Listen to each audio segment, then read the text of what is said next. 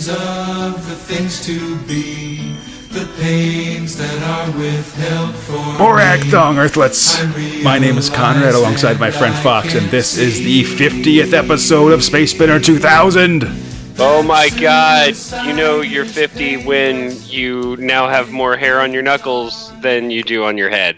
And you have to use a G P S to locate your feet because you can't see over your belly. Whoa. Anyhow, it's a podcast where two Americans try to make sense of the U K's own galaxy's greatest comic, two thousand A D, one month of progs at a time. This episode, we're taking a break from the weekly progs, however, and venturing into the uncharted waters of special editions. In this case, oh, it's okay. We have the uh, nineteen eighty sci-fi special. Like the previous uh, sci-fi specials, this issue features thrills by different creative teams as well as classic stories from the I P C Fleetway archives. Um, I'd say there's a lot of like first trials by creative folks here, and we have the debuts of a pair of comic book heavy hitters as well, starting with Through One, Judge Dredd. Uh, script robot is Alan Grant, art robot Steve Dillon, lettering robot is Tom Frame. Tom Frame! Where are my frames at? Always. So last episode, I, I, I got so caught up in Alan Moore showing up on the podcast here that I forgot about Steve Dillon, who's also, this is his first work in two thousand A D, that, that we're seeing at least. Yeah, it looks uh, good. Yeah, he started in doing uh, U K Incredible Hulk comics. And then, well, that shows. and then, yeah, and then he's going to continue on as a uh, two thousand A D artist, but he's probably best known for most comic book fans as the principal artist for the uh, Preacher comics, which are now, you know, hit T V show, along with writer and two thousand A D alum Garth Garth Ennis. I, I like that show. I mean, yeah. Not to get too off topic, it's it's not too bad. I hadn't like read the comic book, but I enjoyed comics the show. Are real good for sure. Uh, I love his art style, and out of the box, he draws a pretty good uh, Judge Dredd story. So a director calls Rollum, and it appears that a cut that a cult has uh, sprung up around Mega City One, like basically based on these giant statues of Fergie, the king of the big smelly, that have all sort of, you know, all these statues have been built sort of in the aftermath of the Judge Cal uh, s- situation, now, and now people are worshiping them. And apparently they're fucking everywhere. Yeah. It's not just one. No, it seems like every sector has a Fergie statue, basically. I mean, uh, he was a fine character. I mean, erecting that many statues, it's like, all right. I mean, he's a hero of, like, uh, the near destruction of the city. You know, everybody almost died during that Judge Cal thing. I mean, but that was mostly Dredd. I mean, whatever. Splitting hairs. There's a weird cult. Yeah. So, um... Judge Dredd and, and and female Judge Cray look on. They're disapproving, but they don't really have a reason to interfere, at least until the cults pull out a dude in chains and prepare to execute him. I mean, like, with a bat, too. It totally. It'd be pretty brutal. It's true. So Dredd and Cray try to break it up and arrest the priest as um, the natives become restless when the Fergie statue comes alive. Oh, my God. And the cult leader gets pistol whipped. That was my favorite part. Oh, yeah. So after dodging its club, uh, Dredd takes down the statue with high explosive rounds, and as judge squads converge, word of more Fer- Fergie statues coming alive comes in. Exactly. They're, they're rampaging around, squashing judges and tossing around cultists, but Dredd has an idea. He grabs one of the massive flies that hover around the head of all these Fergies. And then after Cray uh, takes down the Ferg, he inspects the fly, discovering that it's actually a flying T V camera. Weird, I guess, but I mean, kind of predictable. They backtrace the signal to the Cecil B. DeMille block, and Dredd and Cray fly over, dodging giant baseball bats as they go.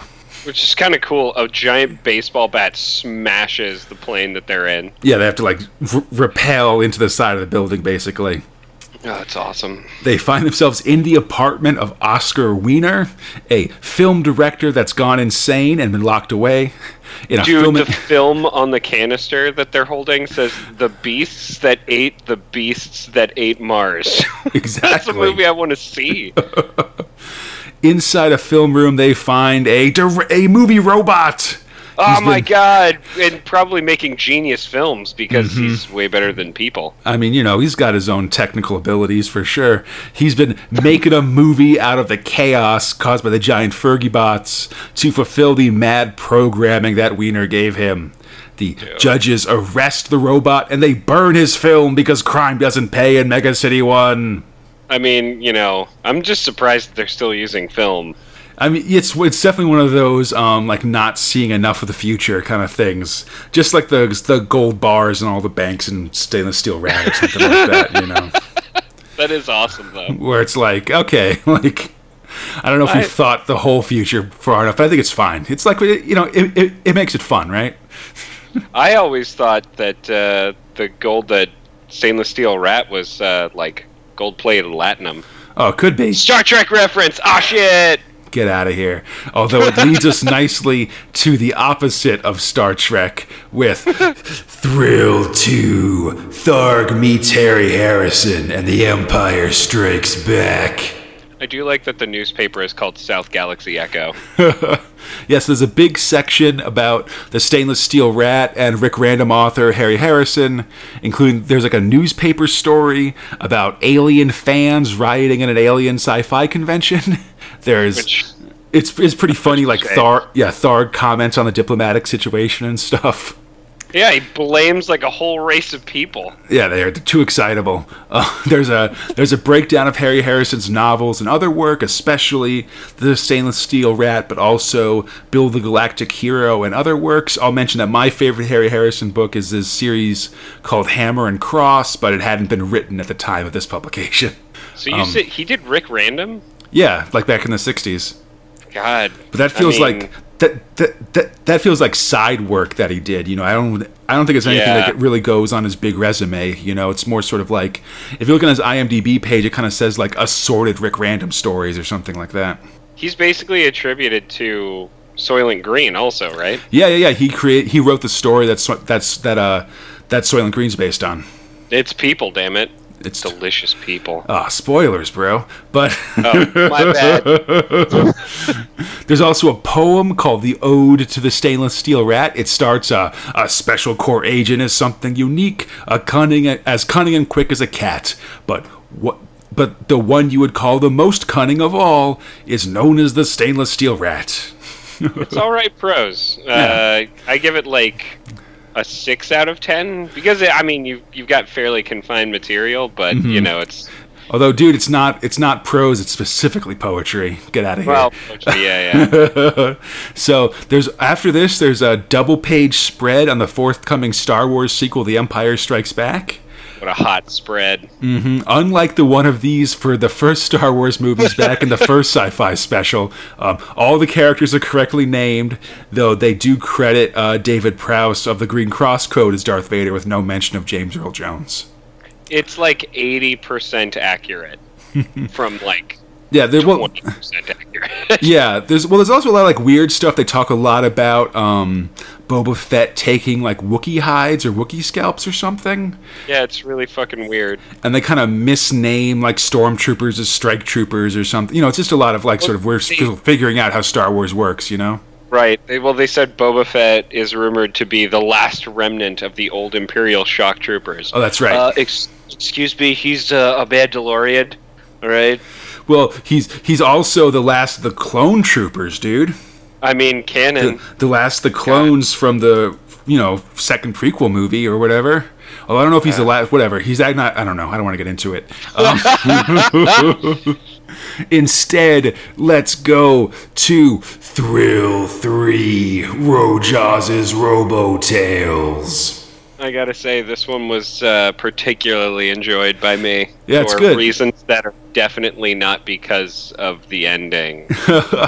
uh, so this is uh, The Robot Revolution, script robot Gary Rice, art robot Trevor Goring, lettering robot the Aldrich Mark two. And yeah, this is a pretty fun story. It's like a bunch of robots. They're oppressed by their human masters, as always, so they're fomenting revolution.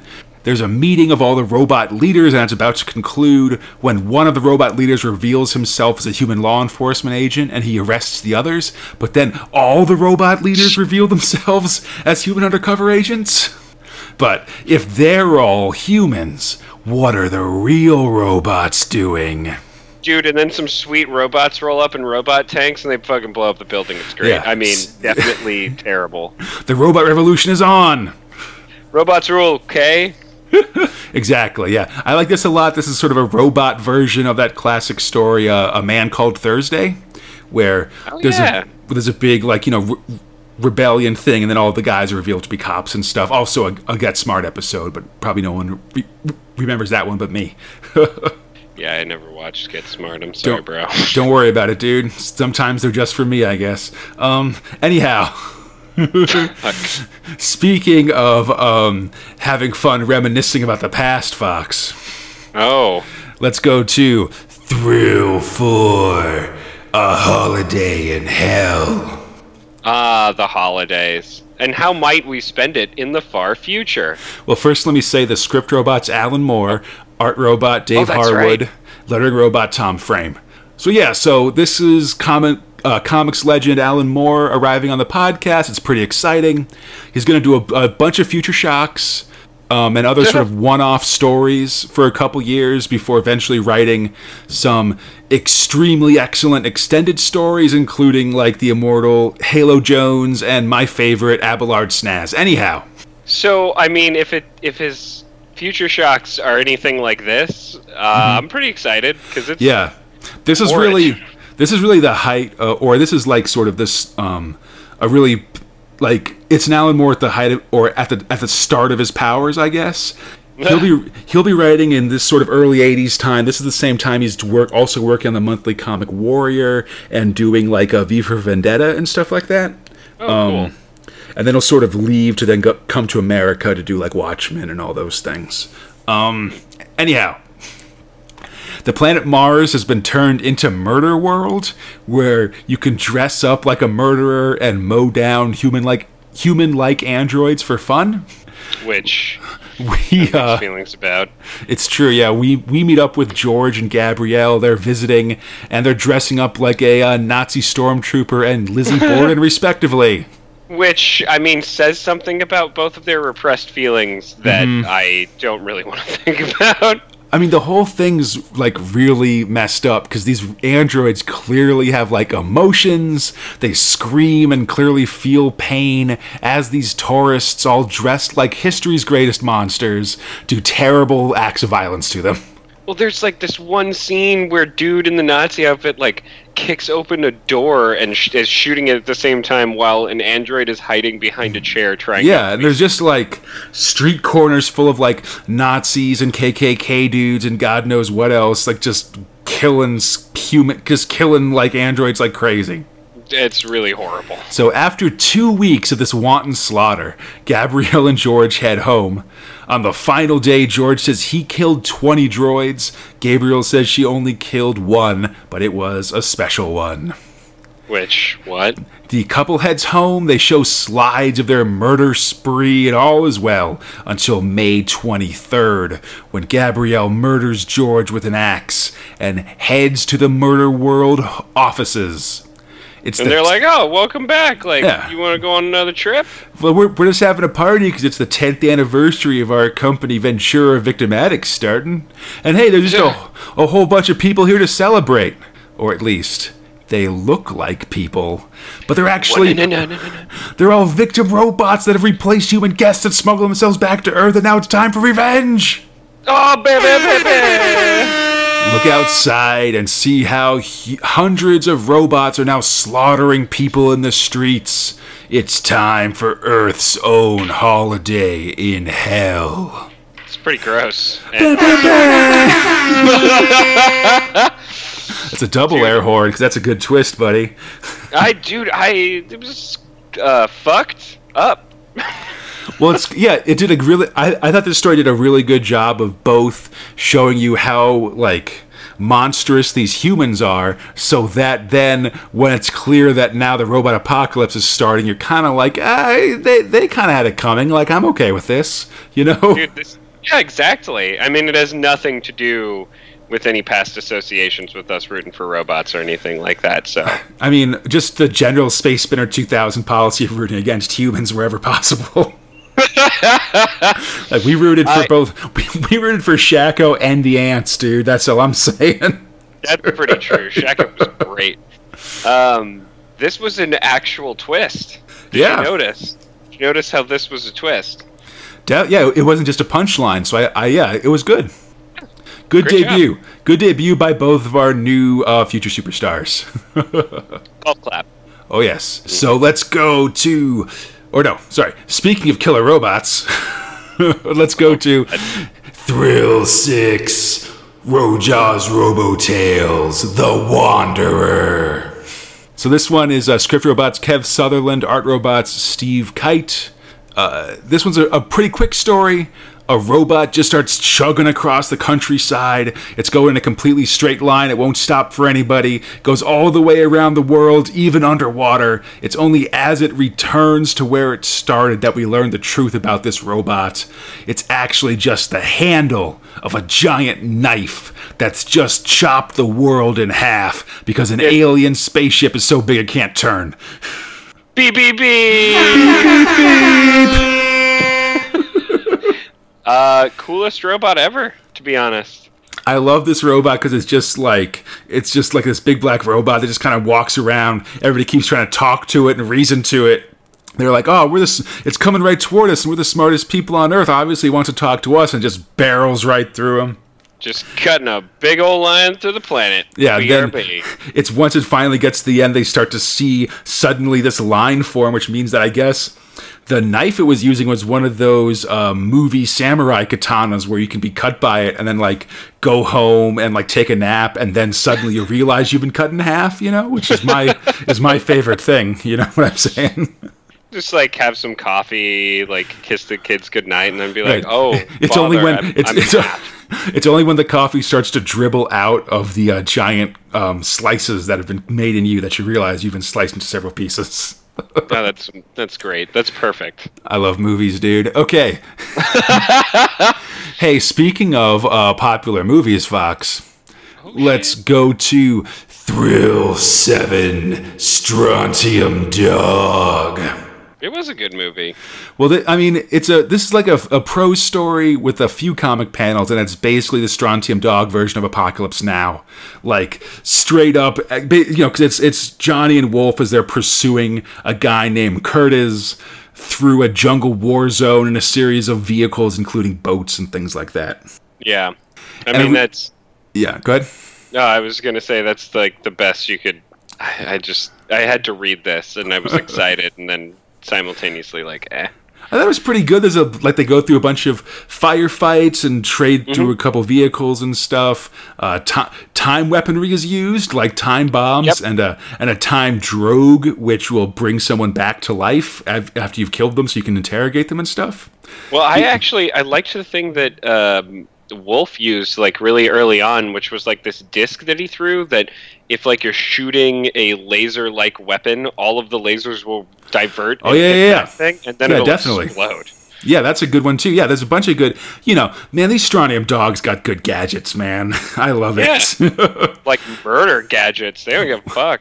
Well, I mean, you know, they're bounty hunters, dude. They gotta take you dead or alive. Uh- They're going to get paid either way. Exactly. Uh, oh, yeah. So, and in fact, g- gadgets come up at the end when it looks like Curtis is able to escape, but then Johnny is able to blow him up with a secret remote detonated bomb. Oh, yeah. Which, pretty great, because his ship done explodes with him on it. Yeah, definitely. Take him down.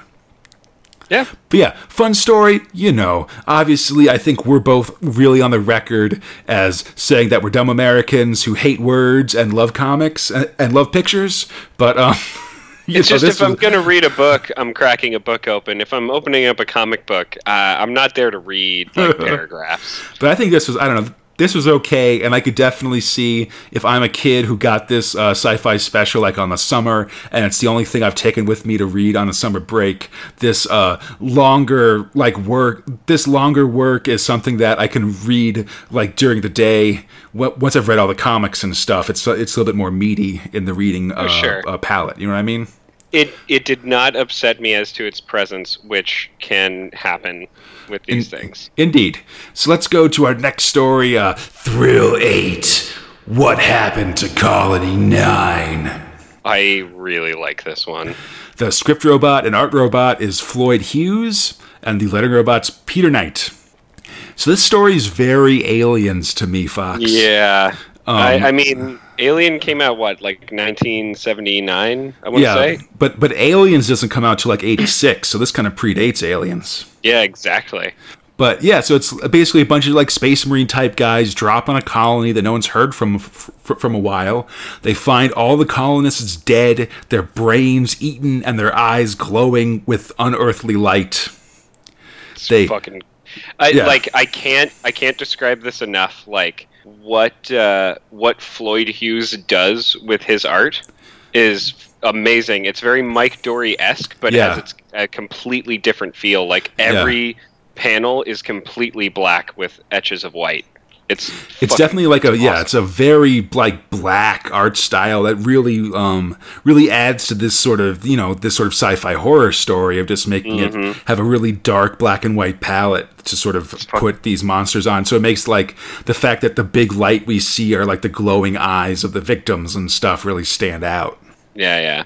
Sorry, so they, please continue. Oh no, no, go. I mean, please. Um, they so.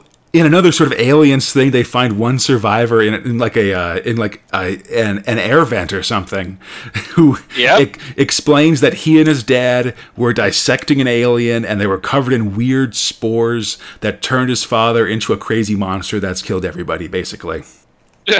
Um, at this and point, and then you see the dad. Yeah, he's all like weird and gross, basically. The team sort of fires oh, yes. all their weapons at him, and it's only the lat like a like a plasma shot straight to his brain that manages to take him down. Um, and you know, all's well that ends well to an extent, I guess. We've defeated all these monsters, um, but unlike Aliens, Newt turns into a gross ass monster. Yeah, exactly. So yeah, you know, it, it's a fun story, man. It's got all these dead um, monster guys. I like it. I dude, this is uh, this comic very specifically was fucking. It's my favorite. I'm not even gonna lie to you right now. Just the way it's drawn, like the intensity of it, it's super gruesome. Mm-hmm. Like when they draw the dad finally showing up as the alien, like his mouth is like filled with blood. Yeah. yeah, it's and, cool. uh, it's really hard to describe the look of this comic. You should check it out. It's yeah. bizarre and awesome. I should also mention that after they defeat the father, all's well that ends well until suddenly it turns out that the kid's going to turn into a crazy monster killer guy too. Oh, jeez. Fuck. Exactly. Also, at the end of this story, there's an ad for two thousand A D where a kid is sad reading some other comic, and then he gets glad and eventually turns into a judge while reading two thousand A D. Did you see what the comic was when he was sad? It's it was called like, Art Weekly. That's a good trade. That's a good trade magazine for people dying horribly, I guess. Oh, oh my god! It's actually great. So it's basically uh, the Darwin Awards done comic. Exactly. It's just all the people that said "arg" in the last week. You know. Oh, that's amazing. Hey, let's go. Okay, so Fox, I know you're hungry for information, so let's go to Thrill Nine. Judge Dredd Data File, Rojaw's Book Reviews. Ah, oh, book reviews. So, uh, just some quick, like, a, there's one page that, that's just a quick filler page of, Dredd, of Judge Dredd facts, and then there's a larger section of book reviews, um, including in the books, there's a book adaption of Meteor, which gets a three out of ten, and the sweet burn of Meaty Boar, of, or I would have said Meta Snore as well. That's pretty good too. Um, oh my god. There's a That's there's a great. There's a Roger Zelazny book that gets an eight out of ten, which I always appreciate. Big Zelazny okay, fan. Okay, so I actually want to read to die in Idlebar because of that. Like, yeah. It sounds awesome. Selazny's real good, dude. I mean, you know, I don't think that one is, as you know, it, it it doesn't have the fame of his, like, Amber Decology, but it's, I'm, I, I remember it being decent. There's also right. a book of uh, Spider-Man puzzles that's like gets a two out of ten, and like I feel like it's just the youth readers at the bottom end of the age spectrum of two thousand A D that keeps getting these random superhero puzzle books reviewed for this feature. It's such a weird choice. I no, I love it because it's like there's there's some like science factual books. There's some interesting sci-fi literature, and then fucking Spidey Sense puzzles, and yeah. Rojas like, this is fucking horseradish, man. It's, this is garbage. Like, honestly, I'd be interested in a highly rated superhero puzzle book. Like, I can sort of assume they're all going to be two out of ten, honestly. Spider-Man themed Sudoku. Hey, man, you know, that's where you get situations like Lex Luthor stealing forty-nine pies, and that's terrible. Uh, oh, anyhow. Gosh. Or was it, or was it cakes? I don't know. Whatever. But, but speaking of stealing into things, Fox, oh. Let's do Thrill ten, The Steel Claw. This was dumb and weird. This is the one uh, legacy comic in this issue, I believe. Oh, how how could you tell? Exactly. Well, one there's no, one there's no the credits page. Giant looking eye. I like that eye, dude. It's so dumb. I mean, as, aesthetically, like as somebody who likes uh, like nineteen fifties Americana crap, like mm-hmm. that's it's awesome because it's a remnant of that, but it's yeah. a giant fucking eye. Yeah. So so let's. So uh, meet Lewis Crandall. He's a smooth secret agent man.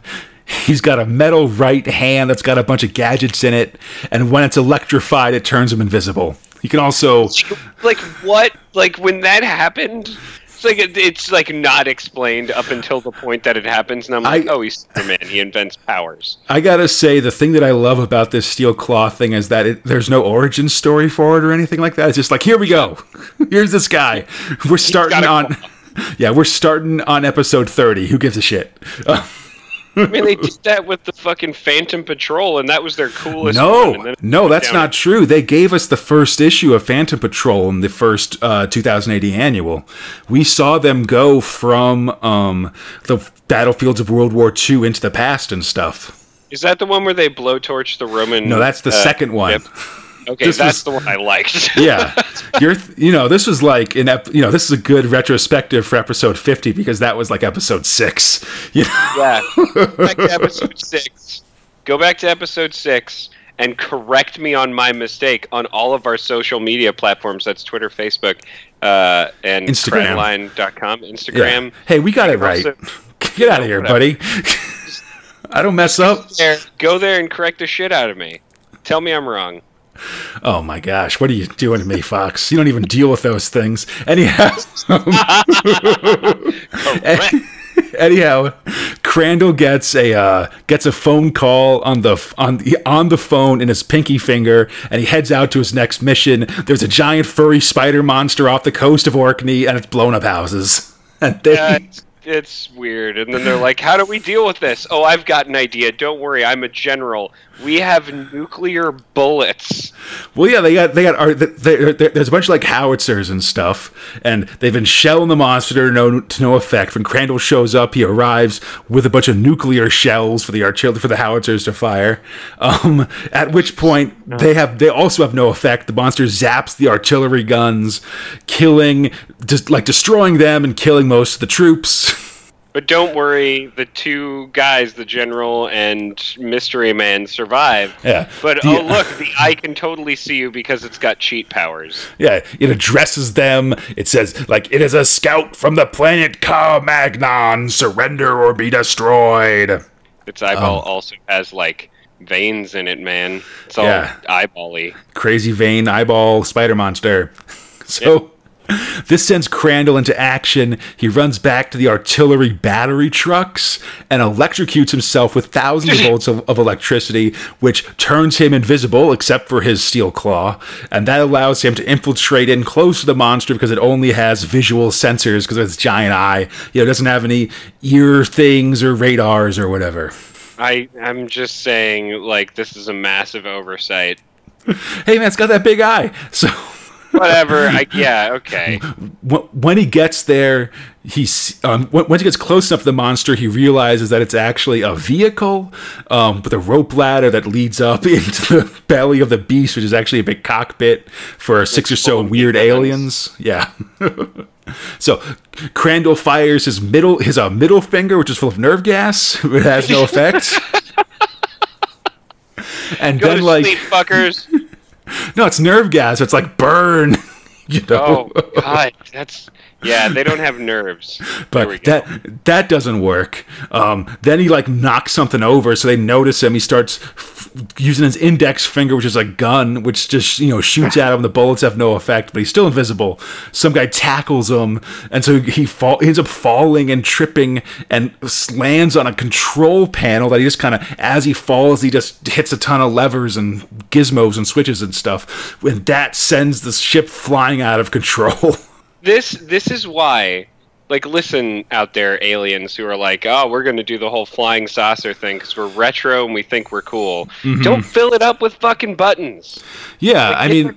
We made iPhones, for Christ's sake, and that thing has, like, four on it. I think you can get away with, like, a small control panel and not, like, this massive sphere of buttons. You're definitely not going to want to have important controls just hanging out in like a wall in the middle of the thing where someone's gonna just trip into it, you know. Um, and, and like flipping five switches is gonna fuck everything up. Yeah, have some locks on those switches, dude. Like whatever. Uh, anyhow, as this is also happening, Crandall discharges the rest of the electricity in his in his steel claw into the ship, which also kind of messes things up. And the ship crashes, killing everyone inside except for Crandall, who's flown, who's thrown uh, free. And he's fine because of reasons, but we'll just say it's the claw. Mm-hmm. The uh, the Cobb Magnet invasion ship or invasion fleet decides not to attack Earth, and the man with the steel claw has once again saved the Earth. I mean, I didn't know he saved it before. He saved it this time. I'm going to say he saved it one time. This was a weird comic. I didn't like it. I still want to know what bad. his I want to know what his ring finger and his thumb do. That's my question. Well, the thumb gives like the most ultimate. No, it's a charisma booster. So when he uses it, like on a lady or on a guy, it super convinces them of something. So does he have it's to like, hold hey. his thumb up in between himself and like the and the other person? Yeah, it's it's like a target. That's wow, fair. Wow, wow, wow, wow. Excellent. I don't know what the pinky does. Maybe it's sexual. No. No, the pinky is the phone. He can talk to, he can call oh, people right. using the pinky. So it's so it's, it's ring finger. finger. Yeah. Oh man. Okay. Well, you know what? That's the one that's afraid of commitments. Ooh. So that's the one that actually that's the one that keeps him as a lone wolf. Nice. Hey, speaking of mysteries though, Fox. Uh, oh god. Thrill eleven puzzle pieces or puzzle pages. This this sucks. So this is just a bunch of, like, different activity pages here. There's a memory puzzle from that, like, big um, montage fo- picture of Dan Dare regaining his memory. That's, like, remember what images you saw in this photo and stuff. Uh, or yeah, a picture, I'm not going to remember any of those. It asked a bunch of dumb questions. All yeah. I want to know is, yeah. who is the weird giant gorilla face with the helmet on it? Uh, don't ask me about Dan Dare trivia, dude. I'm just some guy. I, it's like that was the coolest one, other than the f- the fact that they're like, "Hey, one of the heads belongs to a villain known as the Star Slayer. How would you recognize him? I don't know. Maybe the fucking Star Helmet." Anyhow, um, just saying I, that yeah. was so awesome. Totally. Oh, dude. Yeah. There's so there's another trivia chain word. There's a spot the difference picture of Dredd punching Fergie. There's a bunch of ads that also including like regular two thousand A D ads, which feature um it, and and includes the fact that that there's a September issue coming up that's gonna have a sweet Judge badge and uh, and uh, the forthcoming Dredd in two thousand A D annuals. The two thousand A D annual's kind of meh, but I'm really stoked for the Dredd annual. All right. I and mean, that, I'm stoked just because of reason, you know? Mm-hmm. And that takes us to... Oh, well, I guess, you know, Tharg's telling us all this stuff, and speaking of Tharg, that takes us to Thrill twelve, The Final Secret. Oh my god.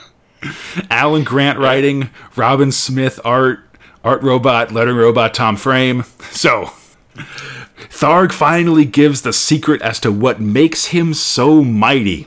But, you know, because he's that he's an he's the ultimate showman, he's got to do it as a series of questions. So, what is that makes him mighty? Is it science that makes him mighty? Superior weaponry? The fact that he's from Beetlejuice? His sweet boots? Oh, man. No way, buddy. What makes Tharg mighty is Tharg himself. Why? Because he is mighty! Oh, snap! That, then he smoke bombs out, and robot assistant editor A A L N one tries to understand what's hap- what that means, but it overloads his thrill circuits. Dude, you gotta... No, you can't just try and fathom the mighty one. It's true. Then the final page is this ultra-sweet picture of Tharg Maximus, which I'm like ninety-five percent positive will be the cover art for this episode. And, uh, I, dude, that that is the most ultimate picture I have ever seen of the Mighty One. It's a super duper Tharg picture, and uh, that's it uh. for Thrills this week. Fox, oh wait, no, it's not. Oh, it's, oh shoot! Emergency oh, no. backup thrill, Thrill Five, the House of the Future. Oh Jesus! You thought you could escape, but you couldn't. It's a big old I, future I was house, really Fox. Hoping no. It looks like a set from Star Trek, basically. It's got a lot of, like, geodesics and, like, uh, diamonds and cross pieces and stuff. A lot of domes. Oh, there's my God. Robo-chefs, and there's a squid that you can have as a pet. There's several rooms just for showing various huge holograms, either as entertainment or as an educational tool.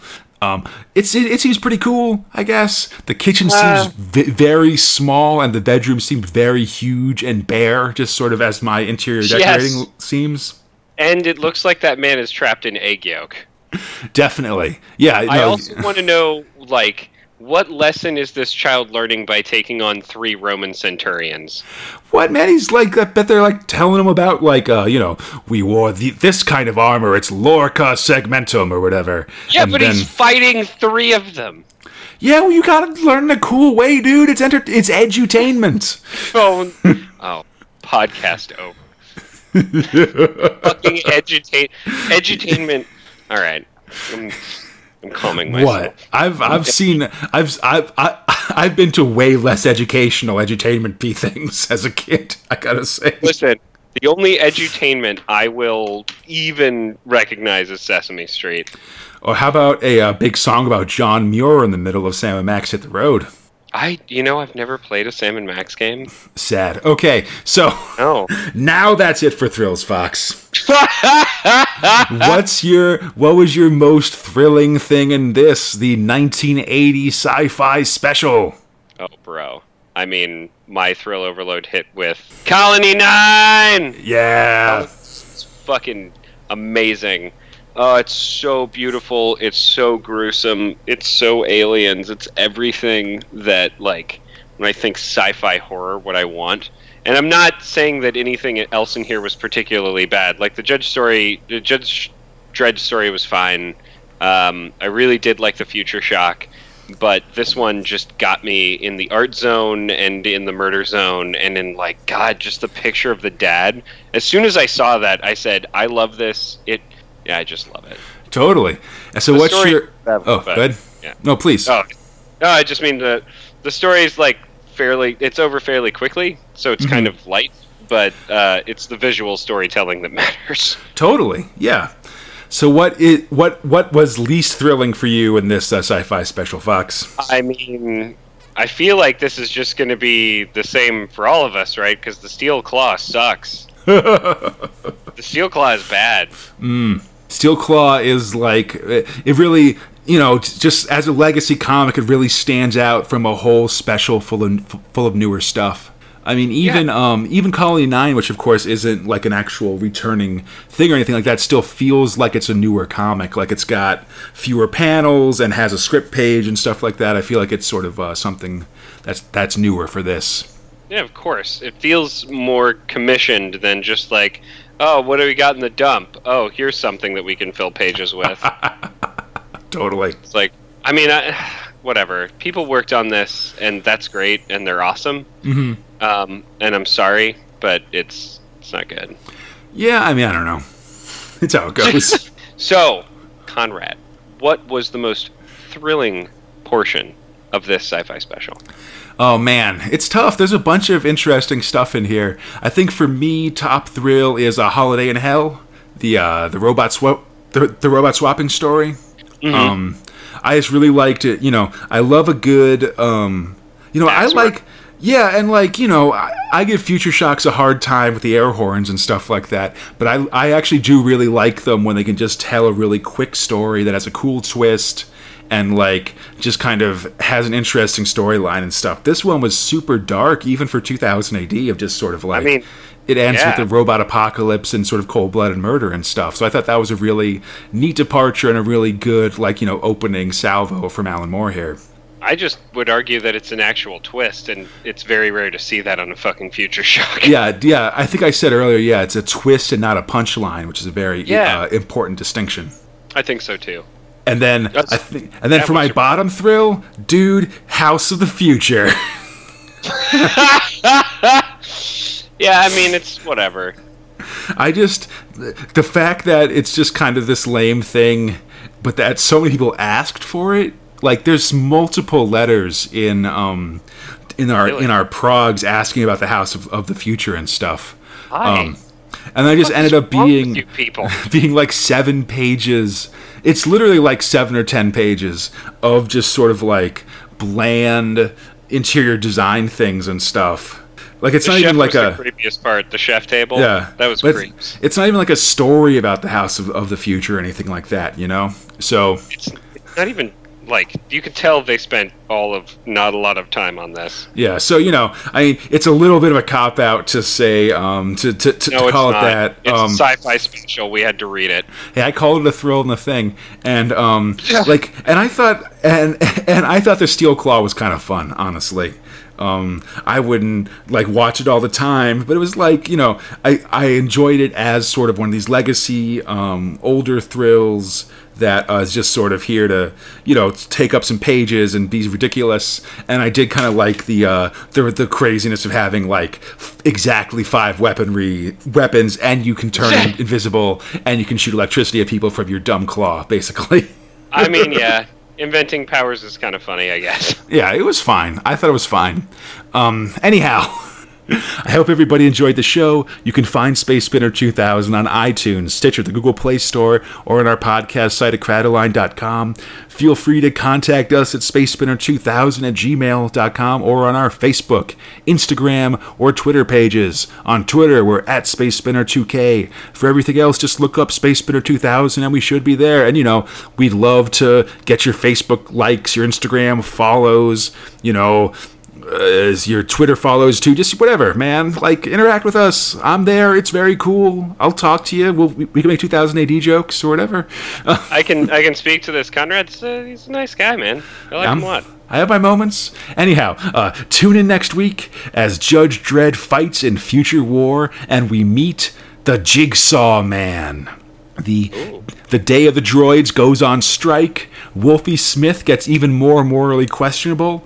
The geeks give humanity a taste of their own medicine. And the Stainless Steel Rat goes even further into the past. Whoa. All right. Yeah. Until next time, I'm Conrad. He's Fox. And we are Space Spinner two thousand. Splendid Birthrig.